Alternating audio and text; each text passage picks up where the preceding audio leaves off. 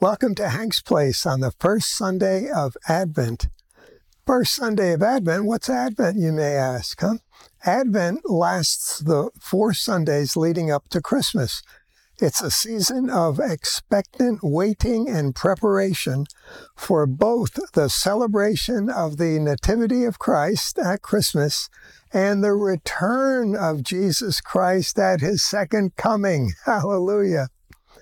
As we see world events pointing to the end times of which Jesus spoke, rather than becoming depressed, we can choose to look forward in eager anticipation to the coming of Christ's kingdom when he returns for his people, us.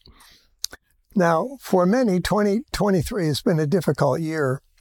Well, let's consider a moment Galatians 4 4, which reads, But when the fullness of time had come, God sent forth his Son, born of a woman, born under the law, to redeem those who were under the law, that we might receive the adoption as sons. Jesus came when the time was right, when the world was perfectly prepared for God's work. Theologians who have researched this have said that the world at that time had sunk into a moral abyss so low that even the pagans cried out against it, and that spiritual hunger was everywhere evident. It was the perfect time for that first coming of Christ. Now, to my mind, today is much like that. Sin appears everywhere, it, it abounds, flagrant sin. It, it's appalling.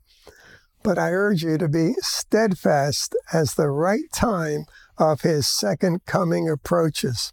Let hope arise. Many people encounter depression at this time of the every year, feeling suicidal, feeling totally hopeless. Well, when we were genuinely, totally hopeless sinners, Christ died for us, Romans 5 8, taking our hopelessness and giving us true hope. The work of Jesus on the cross for us is God's ultimate proof of his love for us. Unconditional love, not based on our performance prior to or after our believing in him. Jesus died for undeserving sinners and rebels. His love, his blood is greater than our greatest sin. So let hope arise. This Advent, look upon the evergreen trees. See Jesus' eternal love for us. Look upon the lights and see Jesus, light of the world, giving light to us. Look upon the gift giving.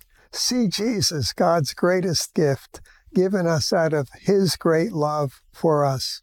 So look and see faithful things, Jesus things.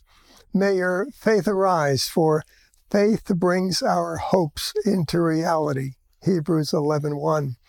Embrace that hope that is set before you, your glorious reality as a child of Almighty Father God, and come alive.